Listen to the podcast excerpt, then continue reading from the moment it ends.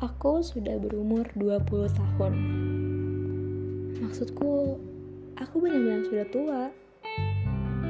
Aku masih ingat beberapa hari lalu rasanya angin masih bertiup kencang saat aku mengayuh sepedaku di komplek perumahanku dengan teman masa kecilku.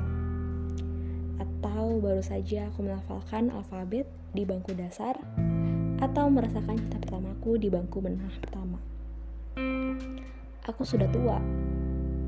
Banyak sekali pekerjaan, cinta, dan pelajaran yang aku tempuh sampai 20 tahun.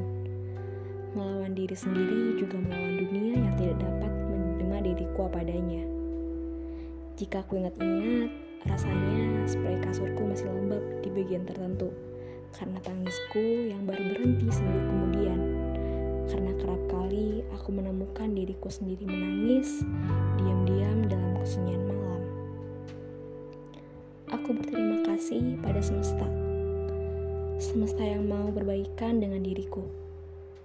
Aku rasa ia mau mengutarakan kepeduliannya kepadaku.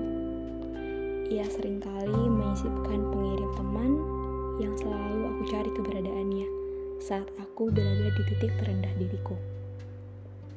Ia mengirimkan malaikat-malaikat kecil, yaitu kalian semua yang mendengar ini, untuk menemani keseharianku dan melemparkan cat warna kehidupan kepadaku agar aku setidaknya bisa menetap di bumi sedikit lebih lama lagi. Terima kasih ya.